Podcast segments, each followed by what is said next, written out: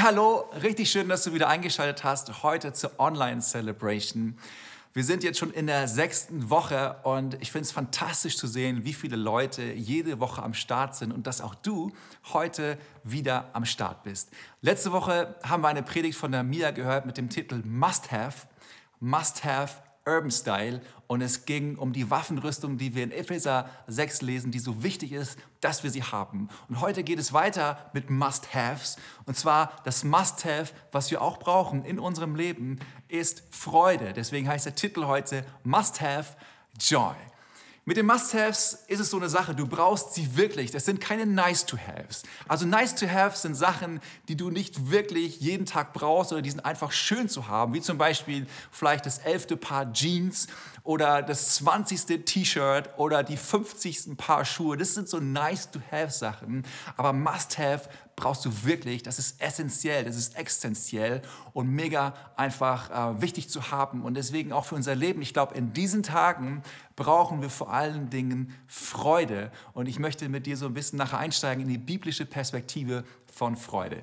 Ich habe mich diese Woche richtig doll gefreut, weil nämlich mich jemand angerufen hat aus der Church und mich gefragt hat, gesagt hat, Markus, hast du Lust auf selbstgemachte Maultaschen? Und ich so zu ihm, hey, was ist das für eine Frage? Hast du Lust auf selbstgemachte Maultaschen? Her damit, sofort! Und eine halbe Stunde später kam er dann angefahren mit seiner lieben Frau. Natürlich haben wir den Abstand gewahrt und hat mir diese Maultaschen vorbeigebracht und die waren herrlich. Liebe Sommers, ihr seid der Hammer, ihr seid der Knaller. Ich habe mich richtig drüber gefreut. Das Zweite, worüber ich mich total gefreut habe diese Woche, war, als ich im Rewe gewesen bin. Ich laufe durch den Rewe und ich laufe immer zu diesem einen Regal, um zu gucken, wie es dort aussieht. Du weißt, welches Regal ich meine. Und normalerweise ist es immer leer. Da ist nichts. Und diese Woche laufe ich durch und das Regal war komplett voll. Und mehr als das, da stand noch eine Palette, auch mit Klopapier, komplett voll da.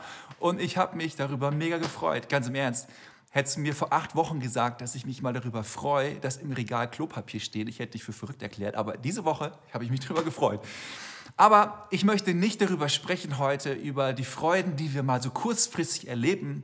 Ich möchte auch nicht nur von ein bisschen Spaß reden, sondern ich möchte über Freude sprechen. Freude, wie die Bibel sie uns beschreibt. Freude, die wir erleben können, wie Gott sich es wünscht, dass wir sie erleben. Und ich möchte mit dir zwei Verse lesen in der Bibel. Den einen Vers lesen wir in Römer vierzehn und dort steht Folgendes in Vers siebzehn. Denn das Reich Gottes ist nicht Essen und Trinken.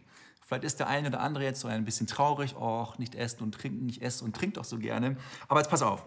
Sondern Gerechtigkeit, Friede und Freude im Heiligen Geist. Gerechtigkeit, Friede und Freude im Heiligen Geist. Und der zweite Vers steht in Nehemia acht, Vers zehn. Und dort heißt es, dieser Tag gehört unserem Gott. Lasst den Mut nicht sinken, denn die Freude am Herrn gibt euch Kraft. Der erste Punkt heißt, meine Freude ist meine Kraft. Meine Freude ist meine Kraft. Wir Deutschen sind ja nicht gerade verschrien dafür, dass wir die freundlichsten Menschen auf dieser Erde sind. Und gerade in diesen Zeiten siehst du immer viele Leute, die irgendwie mit einer ganz, ganz ähm, griesgrämigen Art und Weise durchs Leben laufen und gar nicht gut drauf sind. Aber ich denke mir so, gerade in diesen Zeiten, dass es wichtig ist, dass wir als Christen, dass wir anders sind und dass wir etwas ausstrahlen, das, was in uns drin ist. Und wäre es doch nicht nice, wenn die Leute über uns sagen würden, ich weiß nicht, was er oder was sie heute Morgen wieder genommen hat, ähm, was er oder sie wieder in seinem Müsli oder in ihrem Müsli drin hatten, aber der hat oder sie hat so eine Freude einfach in sich. Und ich denke mir, gerade in diesen Zeiten ist es so wichtig, dass wir ein Kontrastprogramm auch sind für die Menschen, mit denen wir zu tun haben, dass wir uns nicht anstecken lassen von schlechten Nachrichten, sondern dass wir wirklich die Freude in uns weitergeben. Und so wie Paulus es ja auch geschrieben hat in seinem Vers, glaube ich, ähm, es ist total wichtig, das zu sehen, was das Reich Gottes eben ausmacht. Nämlich, wir haben es gelesen, Gerechtigkeit. Letzte Woche haben wir einiges über Gerechtigkeit gehört. Aber eben auch Friede und dann eben die Freude. Ich habe schon auch viele Christen kennengelernt, die auch sehr, sehr griesgrämig durchs Leben laufen. Und ich frage mich dabei immer, so wie kann es sein, wenn man eine lebendige Beziehung zu Jesus Christus hat, dass man griesgrämig ist? Weißt du, was meine Antwort darauf ist? Ich glaube, das geht gar nicht. Ich glaube, wenn du eine lebendige Beziehung zu Jesus Christus hast, du kannst gar nicht griesgrämig sein. Das ist gar nicht möglich. Das ist wie zum Beispiel, du kannst auch nicht Fan sein von Schalke und von Dortmund gleichzeitig. Das geht nicht. Ja, oder von Bayern oder von Dortmund, das ist unmöglich. Und ich glaube, es ist unmöglich, wenn wir Christus folgen, wenn wir eine lebendige Beziehung zu Christus haben, dass wir griesgrämige Menschen sind, sondern die Freude, die sollte einfach aus uns herauskommen. Und es ist ein wesentliches Merkmal des Reiches Gottes eben, dass da Freude ist. Ich fand es richtig krass, weil hier stand ja nicht zum Beispiel, ein Merkmal des Reiches Gottes ist Ordnung vielleicht oder gewisse Lieder zu singen oder halt jeden Morgen zum Frühgebet zu gehen. Das ist ja auch alles schön und gut, mag das sein. Aber drei Merkmale werden hier nur aufgezählt. Und diese Merkmale sind Gerechtigkeit, Friede und eben auch Freude. Und deswegen, manches Mal haben mir schon Leute gesagt über unsere Kirche, hey, diese Kirche, die ist irgendwie so mega happy-clappy. Und äh, ist mir vielleicht sogar zu happy-clappy.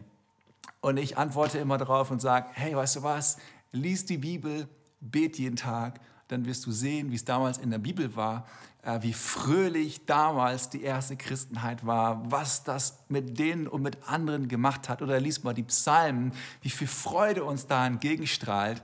Und ich denke, wenn wir mit Christus unterwegs sind, dann können wir genau das erfahren. Und dann, dann muss es in uns drin sein und das muss aus uns herauskommen, dass da diese Freude in uns drin angelegt ist.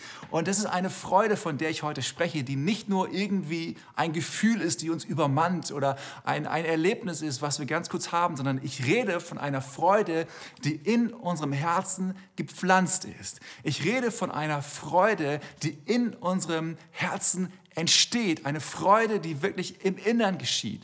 Paulus schreibt es mal an einer Stelle, er sagt, diese Freude, sie ist eine Frucht aufgrund von dem, dass der Heilige Geist in euch ist. Also wenn du versuchst und sagst, ja okay, ich muss jetzt fröhlich sein, ähm, ich muss das irgendwie aus mir heraus wirken, ich sage dir, es funktioniert nicht, du kannst es knicken, weil wir können es nicht produzieren. Es ist eine Frucht dahingehend oder davon, dass der Heilige Geist in unserem Leben ist, in deinem, in meinem Leben ist. Und daraus entsteht diese Frucht. Galater fünf, Vers zweiundzwanzig, da steht, die Frucht des Geistes aber ist Liebe. Und jetzt guck, die zweite Frucht, die hier erwähnt wird, ist gleich was? Die Freude. Und dann geht's weiter, Langmut. Und dann kommt wieder Freundlichkeit, Güte, Treue, Sanftmut und Selbstbeherrschung. Das heißt, es ist nicht etwas, was wir selber aus uns heraus produzieren können.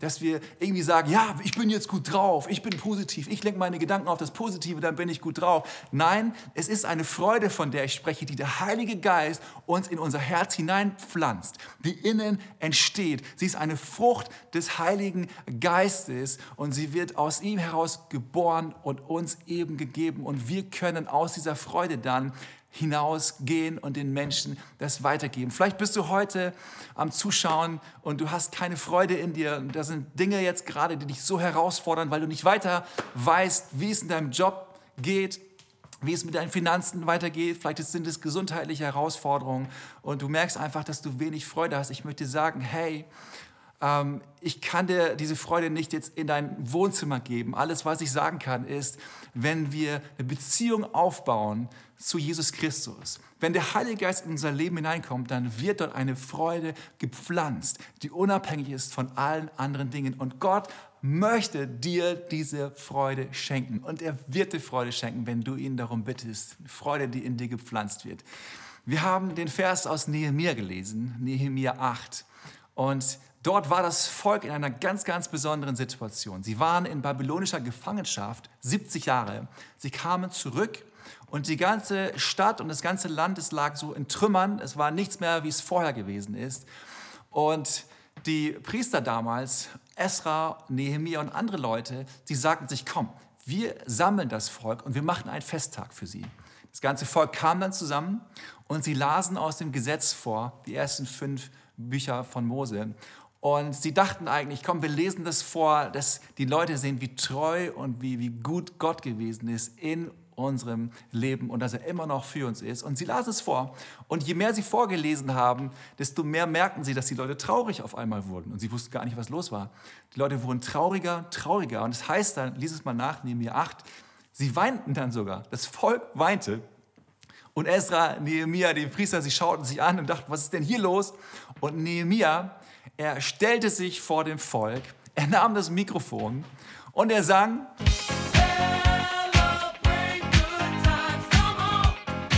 Ich weiß nicht, ob er das gesungen hat, wahrscheinlich hat er es nicht gesungen, ähm, wahrscheinlich hat er gar nicht gesungen.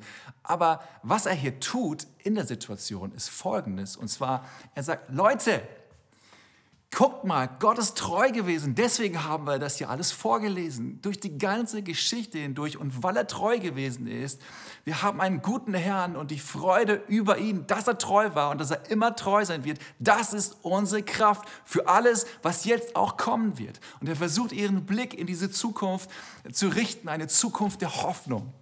Und sie gingen dann nach Hause.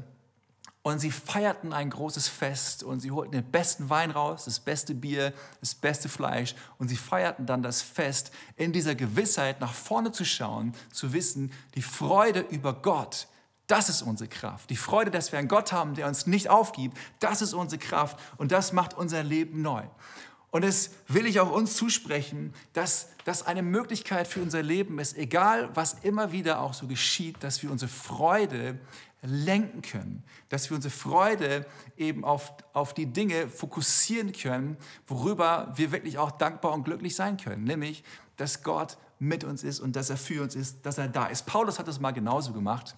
Paulus war im Gefängnis, wahrscheinlich in Rom, und er schreibt an die Philipper, eine Gemeinde, die er selber gegründet hat. Er schreibt ihnen einen Brief, und dieser Brief ist der Brief der Freude, dafür ist er bekannt. Ein Brief, wo es wirklich viel, viel darum geht, wie Paulus es feiert, was Gott alles in seinem Leben getan hat und was Gott auch schon in der Gemeinde gewirkt hat. Und eigentlich sollte ihm ja gar nicht zum Feiern zumute gewesen sein, weil er war dort in diesem stinkenden Loch. Also das Gefängnis von damals ist nicht vergleichbar mit einem Gefängnis von heute. Es war ein stinkendes Loch. Es war wirklich total äh, im Innern des Gefängnisses. Er war in Ketten gelegt. Und er schreibt aber diesen Brief der Freude. Und er schreibt dann in Philipper vier, Vers vier, lesen wir das dann. Er schreibt der Gemeinde dann folgende Zeilen. Er schreibt ihnen, freut euch im Herrn, abermals sag ich, freut euch. Und ich finde das so stark, wie Paulus das hier schreibt, weil Paulus schreibt nicht, ja, wenn gewisse Umstände es zulassen, wenn du ausgeschlafen hast, wenn du super gut drauf bist, wenn dein Mann wieder all das macht, was du ihm gesagt hast, dann vielleicht könnte es sein, dass du dich auch ein bisschen darüber freuen kannst. Ey, das ist nicht, was Paulus sagt. Paulus gibt hier eine klare Anweisung. Paulus gibt hier wirklich einen klaren Auftrag, ein Kommando und sagt, freut euch alle Zeit, egal was ist. Egal, welche Zeiten gerade sind, ob es Corona-Zeiten sind, ob es andere Zeiten sind, freut euch alle Zeit. Und abermals sage ich euch, freut euch. Und ich will dir zurufen, hey, das ist so wichtig, dass wir das, was die Bibel sagt oder diese Kommandos, die wir manchmal so, so in der Bibel bekommen oder Gebote, die wir bekommen, dass wir sie befolgen, weil ich glaube, dass es zu Freude führen wird und dass es zu Kraft letztlich führen wird in unserem Leben, diese Freude im Leben zu haben. Der zweite Punkt heißt, meine Freude ist unkaputtbar. Und ich möchte mit dir kurz einen Text lesen aus Johannes sechzehn, wo Jesus mit den Jüngern spricht und ihnen Folgendes sagt. Er sagt zu ihnen, ich versichere euch, ihr werdet weinen und trauern über das, was mit mir geschehen wird.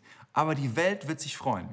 Ihr werdet trauern, doch eure Trauer wird sich von einem Augenblick zum anderen in große Freude verwandeln, wenn ihr mich wiederseht. Es wird sein wie bei einer Frau in den Wehen. Wenn ihr Kind erst geboren ist, verblassen die Schmerzen angesichts der Freude, dass ein neuer Mensch zur Welt gekommen ist. Jetzt seid ihr traurig, aber ich werde euch wiedersehen und dann werdet ihr euch freuen und niemand kann euch diese Freude nehmen. Also, wenn du schon mal ein Baby zur Welt gebracht hast, bist jetzt Mama, dann weißt du ganz genau, was das bedeutet, wenn man ein Baby zur Welt bringt, diese Geburt.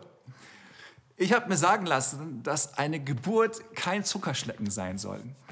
Also das ist kein Spaß. So eine Geburt, das ist wohl richtig, richtig harte Arbeit. Das hat mit Schmerzen zu tun. Das dauert auch. Und es gibt so manche Männer, die es dahin gerafft hat, die es nicht geschafft haben über eine Geburt hinaus. Denken Sie vielleicht so ein Waschlappen, mein Mann hätte es ja auch mal hier durchhalten können, ich muss es auch durchhalten, ich muss das Baby irgendwie auf die Welt kriegen. Aber du weißt es ganz genau, wenn du Mama bist, es ist nicht einfach, so ein Baby zur Welt zu bringen. Es hat was mit Schmerzen zu tun. Aber dann kommt der Moment, wo du zum ersten Mal dein Baby in den Armen hältst. Und es ist so ein tiefer Moment wahrscheinlich. Du empfindest so viel, so viel Liebe und so viel Zuneigung. Und all das, was davor gewesen ist, du denkst gar nicht mehr dran zurück. All diese Schmerzen, die gewesen sind, all das, was du vorher erleben musstest, du denkst da gar nicht mehr zurück, weil du bist jetzt hier und du hast dein Baby im Arm und du bist einfach nur überwältigt von diesen ganzen Gefühlen, Emotionen, was damit zusammenhängt. Und so ähnlich beschreibt Jesus es auch, wie das manchmal in unserem Leben ist. Ich kenne das auch aus meinem Leben, dass du manches Mal durch Täler hindurchgehen musst. Und Gott hat uns ja nie versprochen, dass wir nicht durch Täler hindurchgehen müssten. Er hat uns nie versprochen, dass das Leben immer nur Spaß machen wird. Aber Täler, die wir hindurchgehen, wo wir wissen, Gott ist mit uns, er trägt uns und wir dürfen so viel lernen in diesen Tälern und er nimmt uns mit durch dieses Tal hindurch und er führt uns nachher wieder auch auf einen Gipfel hinauf. Und ich weiß, ein Tal in meinem Leben, es hat über ein Jahr gedauert, wo ich so richtig durch musste, wo ich nachher am Gipfel stand und gemerkt habe, boah krass, ich hätte es niemals gedacht. Aber Gott hat mein Leben durch dieses Tal so sehr verändert, meine Beziehung zu ihm komplett verändert, meine Freude über ihn auf ein mega neues Level gestellt. Und es schreibt Jesus ja auch, egal was kommt in eurem Leben, er sagt, niemand, sagt mal niemand, niemand kann euch diese Freude nehmen. Und das will ich auch dir zurufen heute, niemand und nichts kann dir deine Freude nehmen, denn deine Freude ist unkaputtbar. Deine Freude ist nicht zerstörbar. Jesus schenkt dir diese Freude. Diese Freude ist dein Eigentum. Gott hat sie dir geschenkt. Und egal, was kommen wird in, dieser, in diesem Leben, in dieser Welt, egal welche Umstände, egal, was dir genommen wird, diese Freude, sie kann nicht zerstört werden, weil sie ist in dir drin. Gott hat sie dir geschenkt. Ich liebe das so bei den ersten Christen. Wir, wir haben da einen, eine Stelle in Hebräer zehn, die uns Folgendes beschreibt, und zwar, wie sehr sie ihr auch Hab und Gut, gut ähm, abgeben mussten, beziehungsweise verloren haben. Ich will es ganz kurz vorlesen, wo es heißt, ihr habt mit denen mitgelitten, die im Gefängnis waren. Als man euch euren Besitz wegnahm, habt ihr das voller Freude hingenommen, denn ihr wusstet ja, dass ihr etwas Besseres besitzt, das ihr nie verlieren werdet. So, die ersten Christen, sie haben alles verloren, was sie hatten. Damals diese Adressaten hier waren Judenchristen im Exil und die Regierung hat ihnen damals alles genommen, was sie hatten. Und es heißt aber hier, sie haben es mit Freude erlitten. Warum? Weil sie wussten, dass sie etwas Besseres haben. Ich will dich mal fragen, wie wäre das denn bei dir, wenn die Regierung dir dein Haus nimmt, deine Wohnung nimmt, dein Auto nimmt, dein Garten nimmt, dein Bankkonto leer räumt? Wie wäre das bei dir? Würdest du dich noch freuen können? Sie konnten sich immer noch freuen, weil sie wussten, wir haben etwas viel, viel Besseres. Die Freude war in ihnen unzerstörbar. Sie war in ihnen angelegt. Und ich, ich finde es so krass, Paulus schreibt das mal an einer anderen Stelle. Er sagt zum Beispiel, wenn es um, um unseren Leib geht, um unser, um unser Wesen geht, unser äußerer Leib, er zerfällt. Jeden Tag. Und das kannst du bei dir beobachten, wenn du über fünfundzwanzig Jahre alt bist, dein äußerer Leib verfällt. Das heißt, ab fünfundzwanzig sterben mehr Zellen, als neue gebildet werden. Ja, ich habe auch ein kleines graues Haar, nein, ein weißes Haar, ganz wenige davon. Aber du kannst auch bei dir selber nachgucken, wenn du über fünfundzwanzig bist. Der äußere Leib, er zerfällt. Aber Paulus schreibt in zweiten Korinther, schreibt er das, der innere Leib, er wird stetig, das innere Menschsein, das innere Wesen, es wird jeden Tag erneuert. Jeden Tag erneuert. Und so auch die Freude in uns. Jeden Tag erneuert. Sie ist unzerstörbar. Sie ist unkaputtbar. Egal was kommt, diese Freude, sie ist da in deinem Leben. Und es ist mein Wunsch für unser Leben, dass diese Freude, auch in unserer Church, dass diese Freude nicht weniger wird. Wie viele Menschen sagen, ja, die Freude ist für die Neubekehrten. Die dürfen sich freuen, weil eben, ja, die hat jetzt irgendwie Gott zu sich gezogen, die Sünde ist weg und jetzt freuen sie sich. Wo steht das, dass die Freude nur für die Neubekehrten ist, für die, die neu im Glauben sind, steht nirgendwo.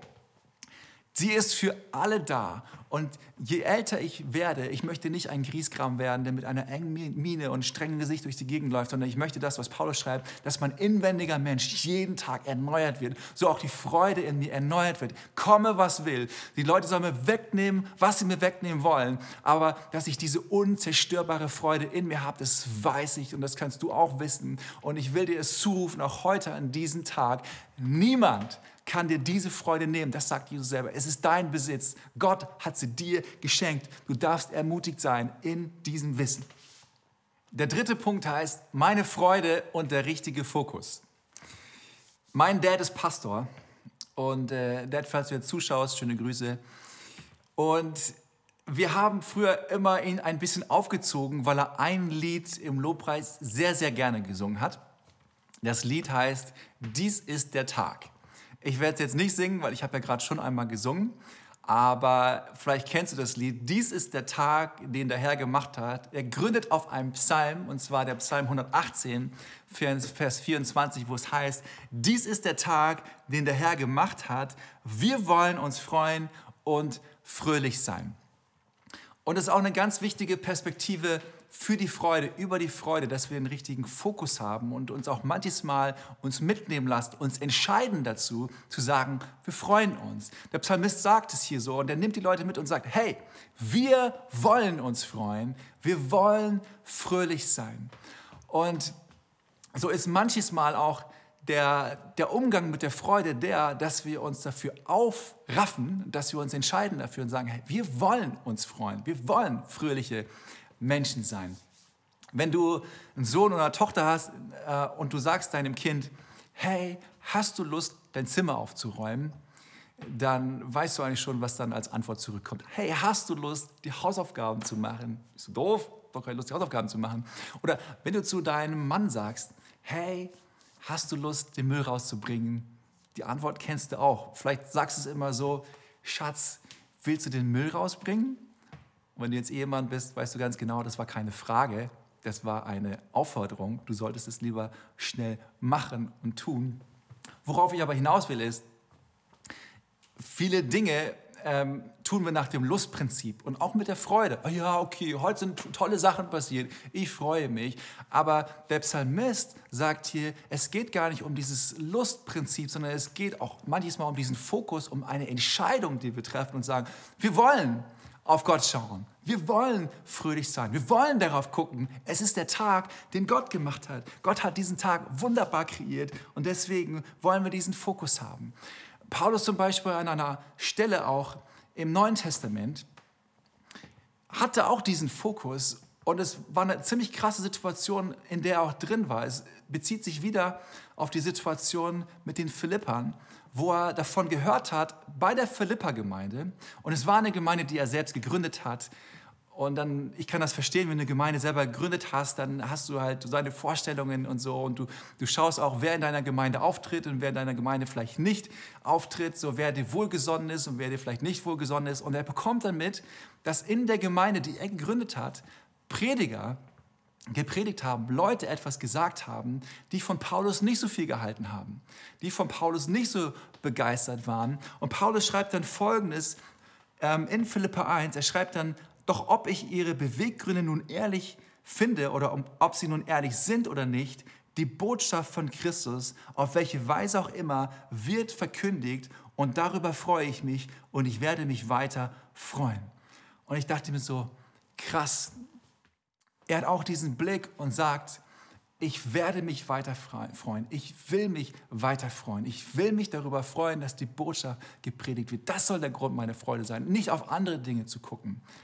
Andere Geschichte von Jesus und seinen Jüngern. Und zwar, Jesus schickt seine Jünger raus in Zweierteams und sie gehen dann raus, predigen und sie legen Leuten die Hände auf und sie kommen dann wieder total begeistert zu Jesus und sagen, Jesus, das war eine krasse Zeit. Wir haben für Leute gebetet und äh, blinde Augen sind sehend geworden, Taube sind hörend geworden. Wir haben Dämonen ausgetrieben, Boom, Schakalaka, die lagen da alle so flach und so. Das hat alles funktioniert, das hat gepasst und die haben sich mega gefreut. Und Jesus hat sich auch darüber gefreut. Nur hat er dann Folgendes gesagt, ich werde es gleich vorlesen, und er versucht ihren Blick auf das Wesentliche zu wenden und er sagte zu ihnen dann, hey, doch freut euch nicht so sehr, dass euch die bösen Geister gehorchen müssen, freut euch vielmehr darüber, dass eure Namen im Himmel aufgeschrieben sind. Und das ist so eine wichtige Perspektive für unser Leben. Jesus war schon begeistert darüber, was sie alles erlebt haben. Er wollte ihre Freude auch gar nicht jetzt nehmen oder wollte ihnen das irgendwie nichtig machen. Er wollte den Fokus auf das Wesentliche richten. Er wollte das, den Blick auf das Wesentliche richten. Nicht, dass diese Wunder geschehen sind, sondern das Wichtigste, sagt er, ist, hey, eure Namen, sie sind aufgeschrieben im Himmel, im Buch des Lebens. Und das soll der Grund eurer Freude sein. Darum soll es gehen in eurem Leben. Und das ist so ein wichtiger Punkt auch für, für unser Leben, für dein und mein Leben. Ich merke so oft, dass ich meine Freude abhängig mache von den Dingen, die gerade geschehen. Auch in der Church. Ich freue mich über die Urban. Ich feiere diese Kirche. Ich feiere es, dass diese Kirche wächst. Aber wenn ich meine Freude nur darauf gründe, weil diese Kirche wächst und weil es gut läuft, lebe ich sehr, sehr gefährlich. Und vielmehr möchte ich so diese Dimension verstehen, die Jesus versucht, den Jüngern hier zu sagen, diesen Fokus richtig zu setzen und nicht zu sagen, ich freue mich über Umstände, ich freue mich über Dinge, die ich gemacht habe, sondern ich freue mich vielmehr über eine Tatsache. Ich freue mich über den Herrn, und zwar, dass mein Name im Buch des Lebens geschrieben steht. Ich freue mich darüber, dass Gott gut ist. Ich setze meinen Fokus darauf, dass Gott treu ist, dass er mit mir ist, dass er in mir ist, dass er mich niemals verlässt, dass er eine Perspektive für mich hat, dass er eine Hoffnung für mich hat, dass er einen Plan mit mir hat, dass er Geschichte durch mich schreiben möchte. Ich möchte meinen Fokus auf Gott setzen, darüber, dass ich weiß, ich gehöre ihm und er ist ein guter Gott für mein Leben und will Gutes in meinem Leben tun. Darauf gründe ich meine Freude. Und genauso hat Nehemia das hier auch getan und hat gesagt, hey Leute, kommt, wir wenden unseren Blick zu unserem Gott. Er ist immer noch gut, er ist immer noch treu. Und deswegen können wir uns freuen und deswegen können wir Freude in unserem Leben haben, egal welcher Umstand auch gerade herrscht. Ich bin jetzt elf Jahre in Ludwigsburg und ich feiere einfach diese Zeit hier. Es ist so eine schöne Zeit und äh, ist einfach mega Hammer, im Schwabenland zu leben. Ich möchte auch gar nicht wieder weg. Ich habe so viele tolle Freunde hier und unter anderem bin ich befreundet mit einem älteren Ehepaar. Und sie waren immer für mich in allen Zeiten, schon am Anfang, als ich kam, richtig gute Wegbegleiter und haben mich unterstützt und haben mir geholfen. Letztes Jahr kam er dann ins Krankenhaus und es war richtig schockierend für mich auch zu sehen, dass innerhalb weniger Monate es ihm immer schlechter ging. Und dann im Sommer letzten Jahres ist er dann gestorben mit siebenundsiebzig Jahren, ein, ein Tag vor seinem achtundsiebzigsten Geburtstag. Und das hat mich natürlich super traurig gemacht. In der gleichen Zeit war sie auch im Krankenhaus, hatte eine große O P und man stellte dann fest, dass sie Krebs hat. Und dann war die Beerdigung von ihm und dann die Wochen darauf waren dann Untersuchungen nochmal mit ihr. Und nach ein paar Monaten fragte sie dann den Arzt und sagte zu dem Arzt, ja, können Sie mir jetzt mal so erschließen oder mir sagen, wie, wie meine Perspektive jetzt aussieht? Und der Arzt sagte zu ihr, äh, also sehr geehrte Frau, Ihr, ihr Leben, ähm, wenn es gut läuft, dann, dann ist es noch zwei Jahre, dass Sie zu leben haben, ohne Operation. Wenn Sie sich operieren lassen, wahrscheinlich so ungefähr das Gleiche. Und es war so ein Schlag natürlich für sie ins Gesicht und wir haben unmittelbar darauf gesprochen und sie hat mir das erzählt. Und es war so krass zu, zu erleben, so wie dieses Telefonat war. Sie erzählte mir das, aber ich hörte nichts von Anklage in ihrem Herzen. Ich hörte, oder aus ihrem Mund heraus, ich hörte nichts, dass sie am Klagen und am Jammern war, sondern ich spürte diese Freude, die sie hatte in ihrem Leben, wo sie mir sagte, hey, ähm, auch wenn das jetzt in meinem Leben ist, aber ich, ich habe so eine Freude in mir. Gott hat mir so eine Freude geschenkt. Ich habe ihn. Egal was kommt, ich habe ihn. Und das ist, das ist das, woraus ich leben darf.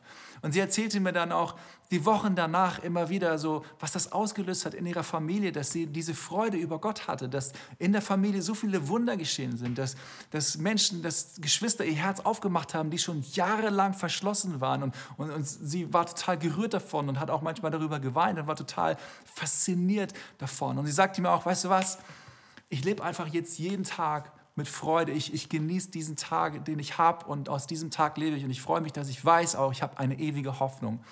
Und da spürte ich etwas von dieser Kraft, von der ich gesprochen habe, dass die Freude unsere Kraft ist. Ich spürte etwas davon und ich sehe es in ihrem Leben, dass die Freude unkaputtbar ist, dass sie nicht zerstörbar ist. Und ich, ich sehe auch in ihrem Leben diesen Fokus, den sie richtig gesetzt hat, auf den Herrn.